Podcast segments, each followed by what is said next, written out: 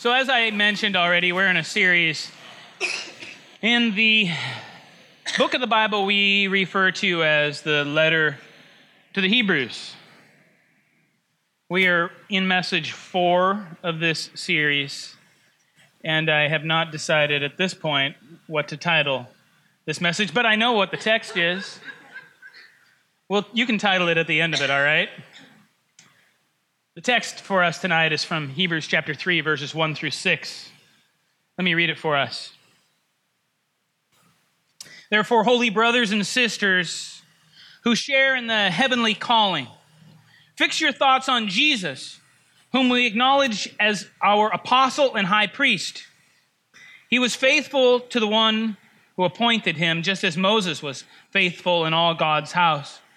Jesus has been found worthy of greater honor than Moses, just as the builder of a house has greater honor than the house itself. For every house is built by someone, but God is the builder of everything. Moses was faithful as a servant in all God's house, bearing witness to what would be spoken by God in the future. But Christ is faithful as the Son over God's house, and we are his house, if indeed we hold firmly to our confidence and the hope in which we glory. Would you pray with me? Heavenly Father, thank you for that word. Thank you for the letter to the Hebrews. Thank you that this is a word spoken to us too. I just pray that you would open our hearts and unstop our ears, Lord Jesus, that we would be able to, to glean something from this message tonight. Just send us away from here tonight, Jesus, just with something just as something that will, will give us some more hope, something that'll change us, something that'll open our eyes, something that will help us to be transformed, Lord God. Just give us, just give us something. We praise you. Amen. I want to walk through the text just a little bit, and there's something I really want to get focused on. But um, if I started off a sentence with therefore, what would you wonder? What was there for? that's, that's good. yeah, what was there before it, right? It's kind of like a kickoff that you need to pay attention to the significance of what came before. Therefore, so what is the therefore for? Therefore. uh, well, it's this. We with Jesus, with Christ, are of the same family. That we are called to share in his suffering, just as he shares in our humanity.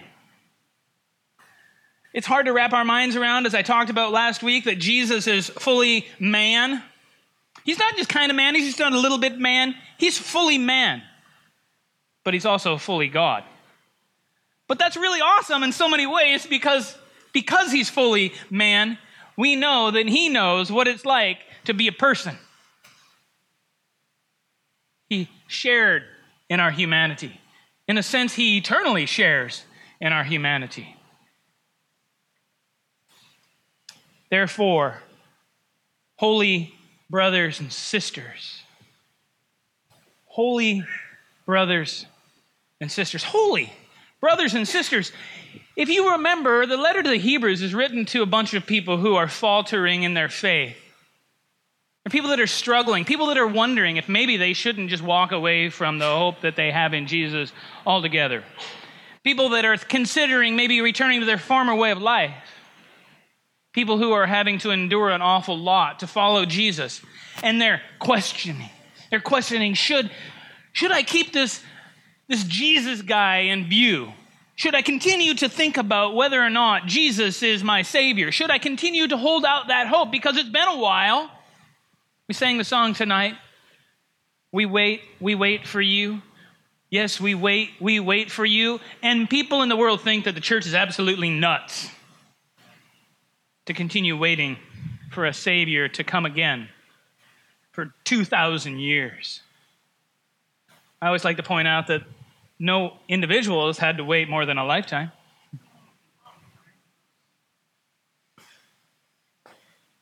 So, to this group of people faltering in their faith, struggling to know what they should believe, struggling to continue to follow Jesus, the author still affirms them as holy.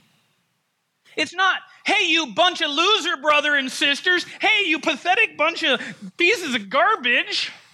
Those of you who are just barely hanging on by a thread and I can't hardly stand to even think of you. No, it doesn't say that. Holy brothers and sisters.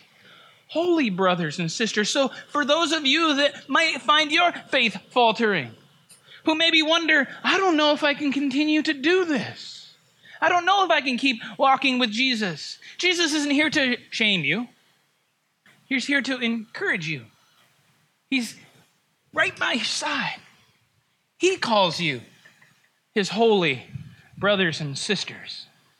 Different, set apart. Or my favorite translation of holy, y'all know what it is. Well, some of y'all know what it is. Strange. To the rest of the world, holy brothers and sisters are really weird, right? Because y'all endure things that the rest of the world would run from. Y'all come down to the cafe during the day, Linda, you're a strange person, and give 20 hours of your retired life, at least, every week to sort clothes for people that haven't clothes to receive. To the rest of the world, you should be out on a beach someplace, getting a suntan, right?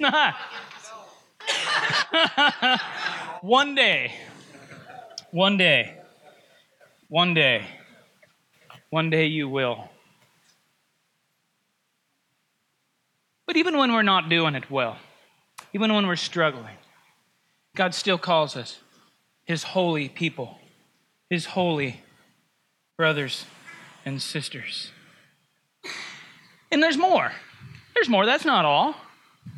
Your holy brothers and sisters who share in a heavenly calling. You all have the same. In a sense, you might have slightly different specific things to do, but you all have the same heavenly calling.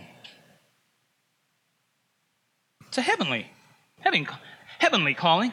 Heaven called, and they want you. you ever heard those so and so called and jokes? My favorite one is the George Costanza, the jerk store called, and they're out of you. you guys know Seinfeld, right? I mean, some of you got it, right? I know it is. if you don't, it's inside joke for all of us Seinfelders. Um, thanks, Lucinda, for uh, watching Seinfeld with me recently. that one wasn't on, but we we share. We, y'all, holy brothers and sisters Regardless of how much you might be struggling, you share in the same heavenly calling. God, even though you might be struggling at a given time, isn't saying, like, okay, well, I had this calling for you, but I don't think I'm going to give it to you anymore because you seem to be struggling. Sorry. No. No, He doesn't do that. He calls you with a heavenly calling. And by the way, it's not a heaven word calling. It's not like we are uh, awaiting a table at Red Robin with a pager in our hand, waiting to be called to our heavenly seat. That's not what is being talked about here. Rather, heaven is the origin of the call, and as such, it's also an endearing description of that call. Our calling originates in God's realm of existence. We are called to be useful for the purposes of heaven, of God's rule and reign right here and right now. We're not just having this heavenly calling and we're sitting around waiting until we get to fly up to the sky or something. That's not the point at all. We all likely know somebody who is so, as the saying goes, heavenly minded that they're of no earthly use. You heard that saying before? I know people that are like that. I pray for them. They're faltering in their faith. It doesn't mean that their calling has all of a sudden been revoked, they still have it.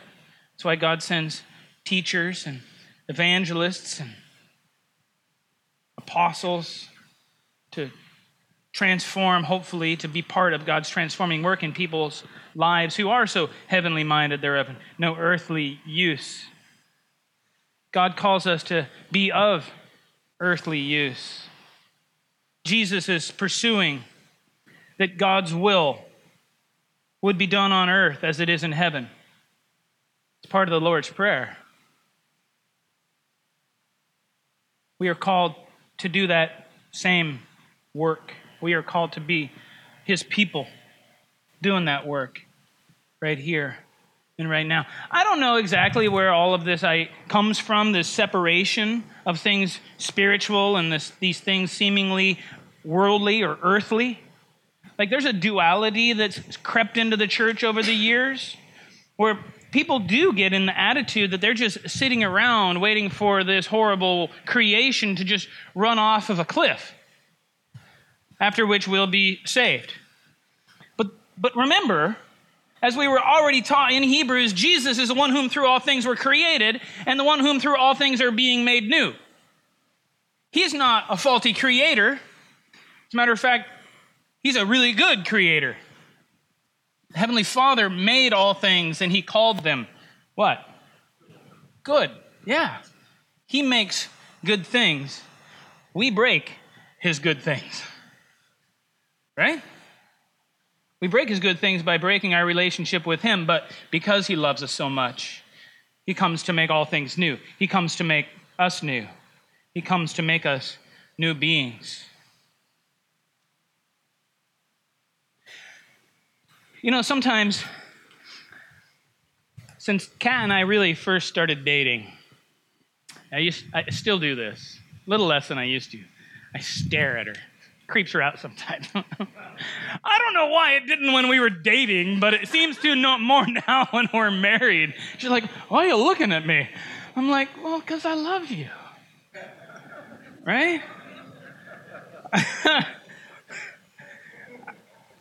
I stare at, her when she's awake sometimes and doesn't know, and I stare at her when she's asleep sometimes and doesn't know. sometimes I wake her up. anyway, but but like when I stare at her, I'm remembering. I'm thinking on Kat. I'm thinking on the things God has gifted her with I think about the ways that she serves and the way that she loves our children. I think about the way that she loves me. And I think about the way that I think about the way that she helps me become who I am because she loves me just like I am, so that I can find the peace within myself to share who I am, so that I can become something more than I am. That makes sense? And I have never met anybody in my life, other than my parents, and that counts, but not exactly, who was that for me?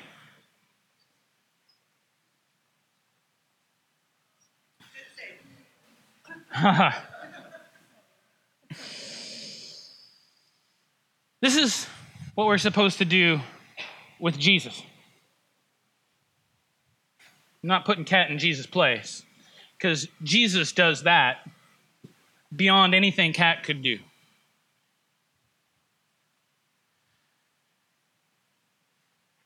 The writer says, Fix your thoughts. Fix your thoughts on Jesus. Consider Jesus closely. Concentrate on Jesus. Stare in your mind's eye at Jesus. He is the apostle and high priest of our confession. You know that you are you are called think, think think on this for a moment. You are called to become the uniquely you version of Jesus. It's probably hard for some of you who are women. I don't know, I'm not. but I can imagine there's a little bit of a hiccup there at times when we are called to imitate Jesus when we are called to be conformed to the likeness of Jesus when you're different genders. Like, how can Jesus know what it's like to go through huh, what y'all go through? I don't know what he's supposed to call that, right? and not get rocks thrown at me up here.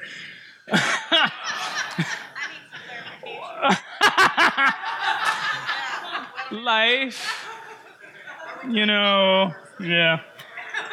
I'm not. You know, it's actually more than it's more than that. I make I make jokes about that, right? But it's more than that. I mean, it's like any of us. Like for those of you who have different occupations, some of them are probably easier to connect with Jesus than others, right? Like, I probably have one of the easier positions and callings to connect with Jesus as a pastor, right? That's not. But what about if you're a computer programmer or a baker? I mean, maybe you're a carpenter. There's some similarities there, right? But it can be kind of hard to make those connections. Like, how do we, like, I don't mean this in the wrong way, I mean this all in the right way. How do we get to the essence of Jesus and his character that God is conforming you uniquely into? Oh, that's a life, that's a lifetime of figuring those things out, to be quite honest with you. It's a lifetime of discovering.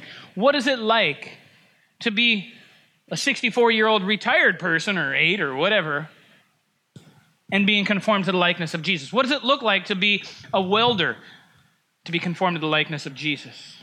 How do we, how do we get those things down to the essence of Jesus to understand how we are being conformed to his likeness?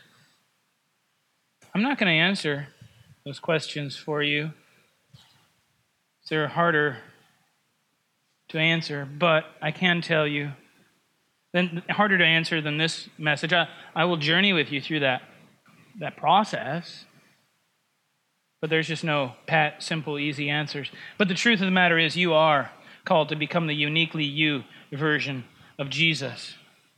To become like Jesus, you must fix your thoughts on Jesus, to dwell on Jesus, to concentrate on Jesus. Has anybody spent much time in their days for these last weeks or months, or uh, we can go years or lifetime for that matter, just simply sitting down and fixing your thoughts on Jesus. Maybe you go through some kind of visualization exercise where you just picture Jesus, maybe on the cross, maybe resurrected, maybe walking with you. It's one of the powerful things I had thought about with this message, having a bunch of historically wonderful images of Jesus. But I just want to encourage you to go home and do that. Go if, if that works for you right? Maybe maybe for you too you're so visual that you can just close your eyes and you can just read some narrative of the gospels and you can just picture that happening. Picture yourself walking with jesus. Picture jesus speaking some of the things that he spoke to his first disciples to you.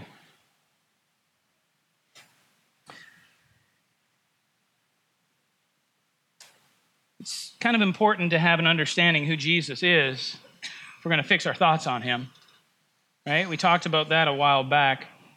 Understanding God's character, discovered through the scriptures, also discovered through church history, quite honestly. Disciples in faith, like Dietrich Bonhoeffer. And if you haven't read the latest blog post by Steve Brown on the Gather Church blog, I would highly encourage you to read it and also to discover what Jesus is like through sharing with sharing life with one another. It can be can be dangerous sometimes. sometimes we discover not what Jesus is like, but what other people think Jesus is like. Nonetheless,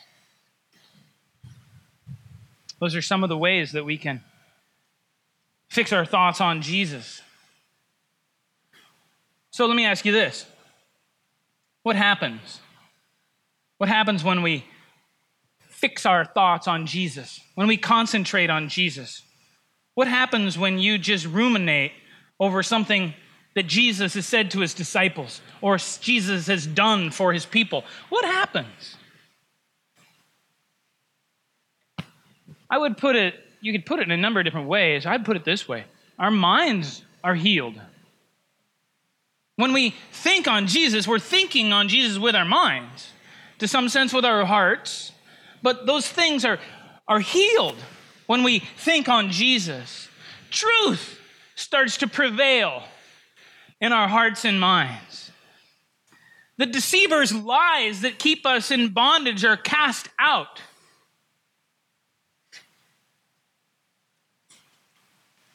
It's like when I'm talking about staring at Kat, thinking about her love for me that's bigger than my faults, that empowers me to be able to work on my faults. I think on her love for me, and it heals my heart. It heals my soul, heals my mind all the more when I think on Jesus. So I want to think on a few things about Jesus. Couple of them concerning the text that we already read tonight. Jesus is our apostle. Jesus has been sent to us from God the Father. Luke 4 18 through 19, quoting Isaiah, Jesus, reading from that scroll of Isaiah, finds this place and he reads this. Listen.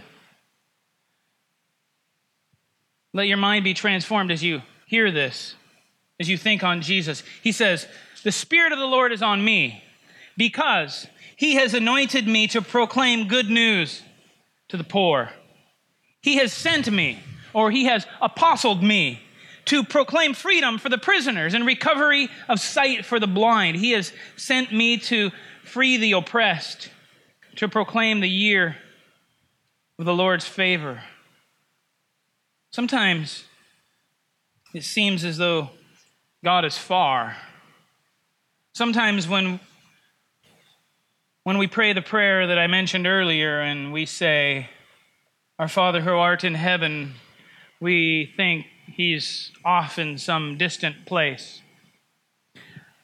But in reality, he is Emmanuel. He is God with us. He is a faithful God who reveals himself to his people. That's, I don't know, too crazy for some people to believe. That the God who made everything beyond what we even know is a God who participates in this journey with us, in this life with us. He is not far. He is the God who sees and reveals and sends his Son to make sure that we know what he's really like. He is our apostle. Jesus has been sent to make sure that you know his heavenly Father. He has been sent to know his love so great that he is willing to die for you. Think on that. We could think on just that point for the rest of our lives that God sends good news to the poor, that his kingdom means good news to the poor, that he opens the eyes of the blind, both physically and spiritually, and that he shows favor on us. Or think on this Jesus is our great high priest. He is not just, as we will find out later on in this Hebrews series, he's not just the high priest, he is the great high priest, which you could also translate, he is the high high priest, or he's the great great priest, or some version thereof. The duty of the high priest, or also you could say the chief priest, he was the chief chief priest, was once a year on the Day of Atonement to enter the Holy of Holies, from which other priests, if you weren't the great high priest, or sorry, the high priest, they were excluded. So only the high priest could go in. He went in and he offered sacrifices for his own sins and then the sins of the people. But Jesus, think on this the great high priest, the high high priest, the great great priest, the chief chief priest, he does not have an offer sacrifice for his own sin. He just offers sacrifice for our sin.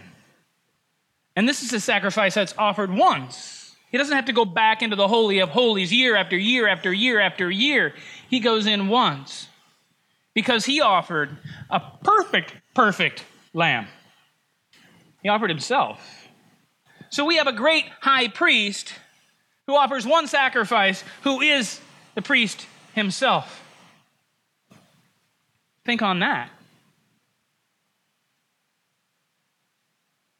We have a great high priest sent from God to offer not a fatted calf or an ordinary spotless lamb, but to sacrifice himself as a perfect sacrifice so that our sin might be dealt with, perfectly, permanently taken away, and that we might find forgiveness. But fixing our thoughts on Jesus is honestly more than just concentrating on who Jesus is. we must also, stick with me on this, fix our thoughts on Jesus' thoughts concerning who we are. Right? The enemy constantly wants to accuse, lie, defeat, mislead, connive, and convince you that you cannot trust God. Jesus, on the other hand, he wants to defend you, speak truth to you, to make you victorious, to lead you down paths of righteousness, and to convince you that your heavenly Father is trustworthy. That's the way God always wants us to be. He wants us to trust him because he is always trustworthy. And amazingly, it's always the enemy's desire to try and convince us that the Father's not trustworthy. That's the original deception. Oh, did God really say you will die? Oh, surely you won't die. You can't trust that guy. He, he, he will deceive you. That's how the deceiver works.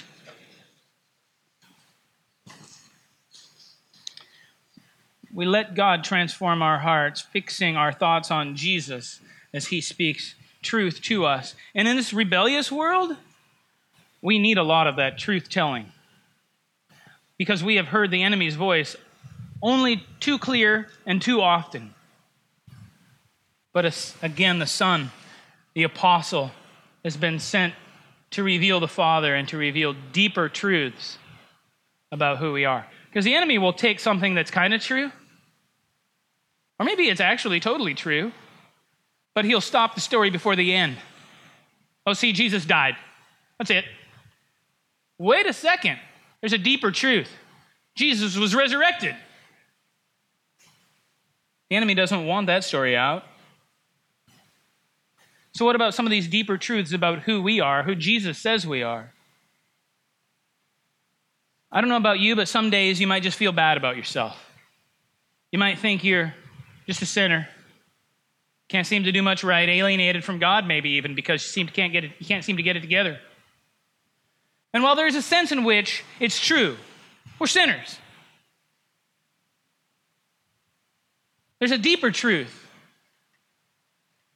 It's this. We already talked about it. You're holy. You're holy. You're made holy by Jesus. It's a deeper truth than just simply stopping at, oh, sinner, oh, dead on the, dead on the cross. No, you are holy, made holy by Jesus. Holy brothers and sisters. The deeper truth is that though you still bear in your current body the marks and struggles of sin, Jesus has made you holy and blameless. Listen to the words of the apostle Paul in Colossians 1:22.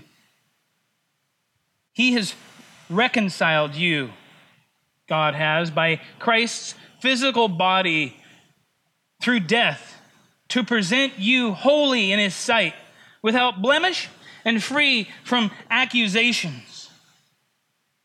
That's what the enemy does is accuses. God forgives. The enemy wants to say, oh, yeah, but look at what you did last week. Oh, look at what you did. Oh, did you just lose your temper? Oh, you're not holy. You're holy anything. You're not holy saintly. You're just holy sinner. To which we can say, well, if you want to stop there, there's a sense in which that is true, but Jesus has made me holy and perfect because of what he has done for me. It's that deeper truth. Or maybe some days I'm starting to connect with this one as time goes on. You might just feel old. Feel like your life is dwindling down, like your days are numbered, that you're left to wonder what it all means and if you will be remembered. It's understandable if it ends on the cross. But it doesn't. There's a deeper truth. In Christ, you're eternal. In Christ, you are eternal. The ever so famous John 3:16. For God so loved the world that he gave his only begotten Son, that whosoever would believe in him shall not perish, shall not die, but have everlasting life. You don't have to fret, my friends, my brothers, my sisters. You don't have to fret. Your life doesn't end in this life. It's okay.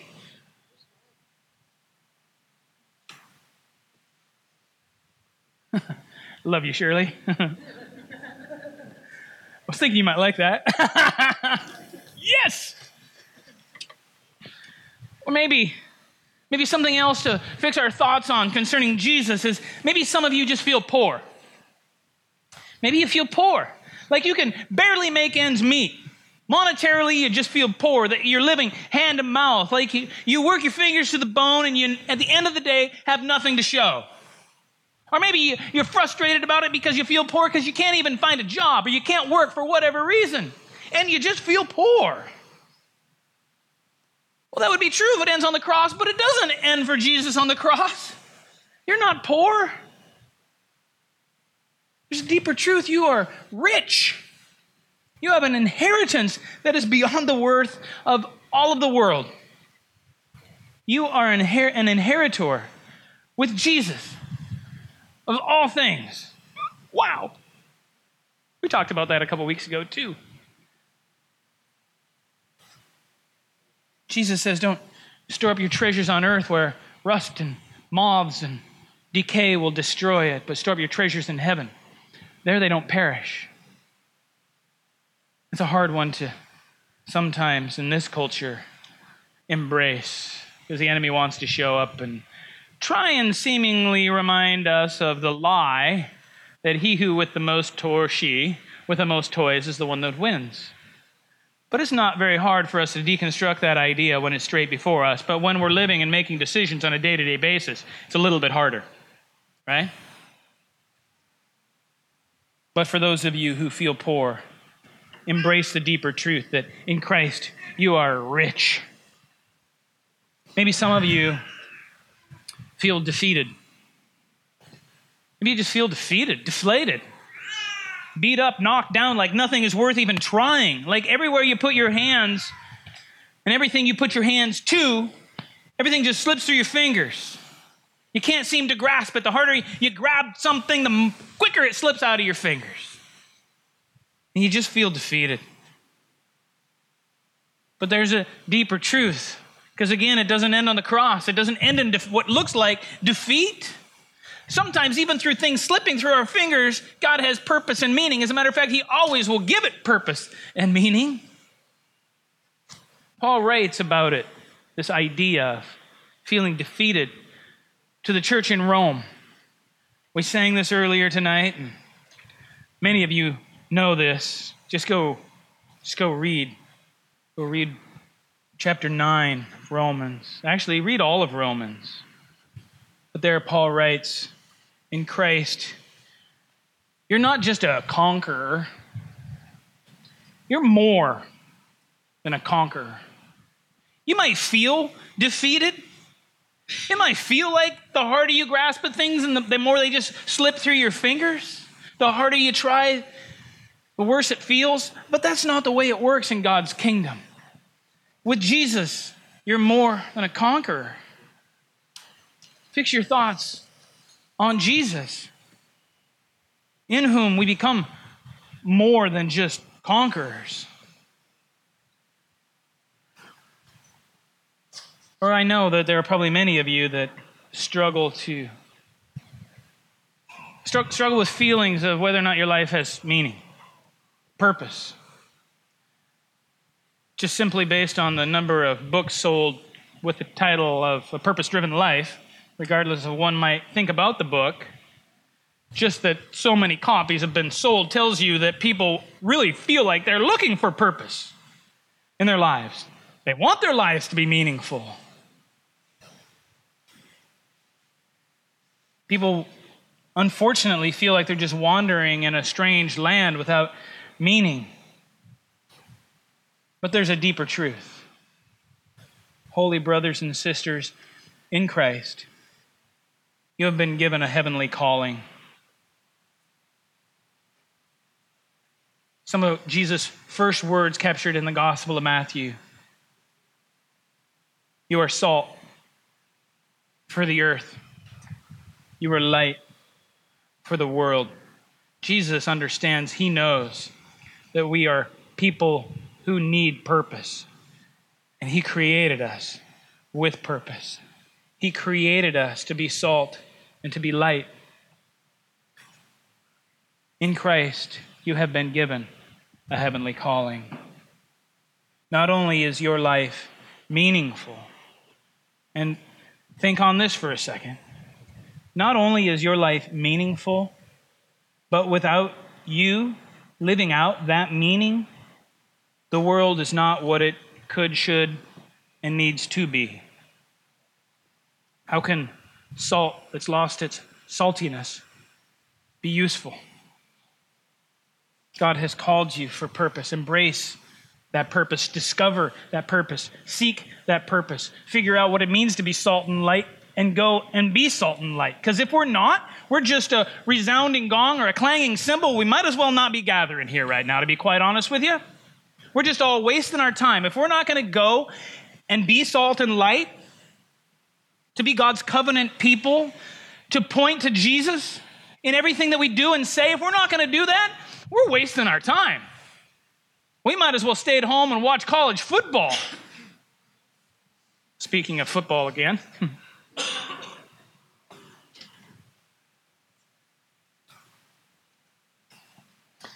All of these deeper truths that Jesus speaks to us, every one of them are gifts.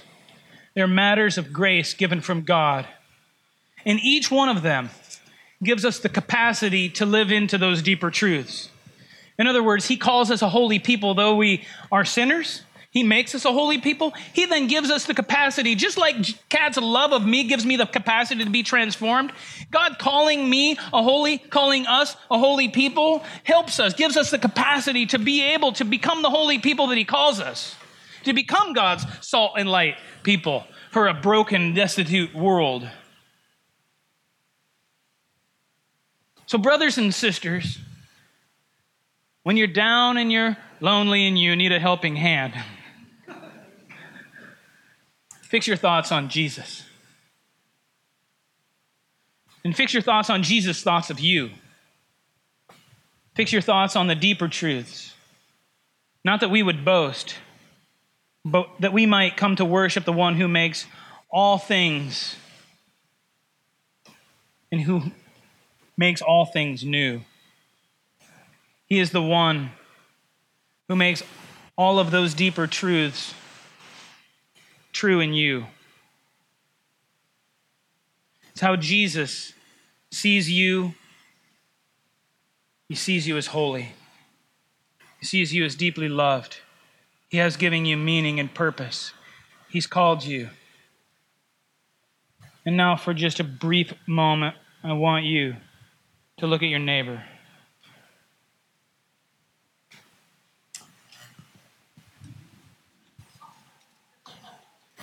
All of these deeper truths that we long to experience in our own lives, having purpose, being conquerors, being rich in the right way, being holy. Your neighbor longs to experience those things as well. Your neighbor needs to be loved.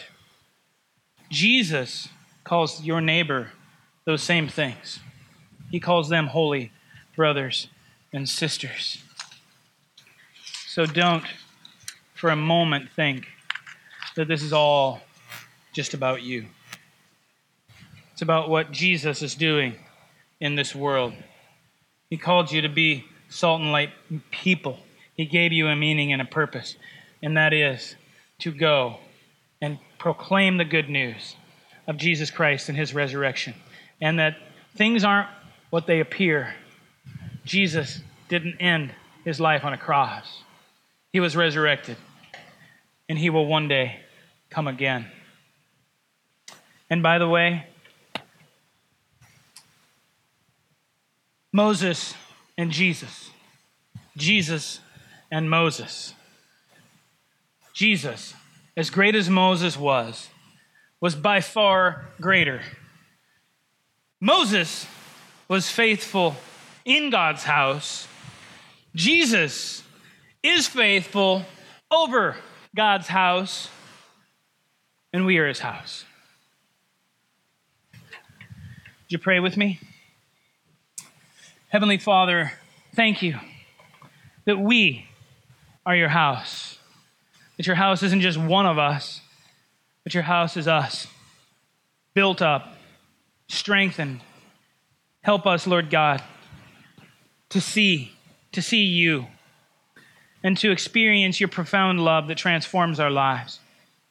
To be able to live into these things that you proclaim in our lives.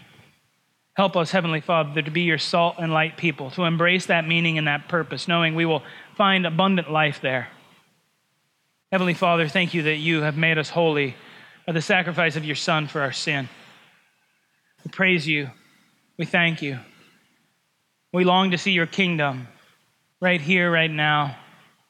So, Heavenly Father,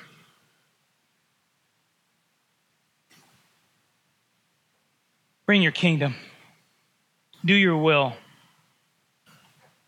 Let your name be glorious in all the earth. We love you. Amen.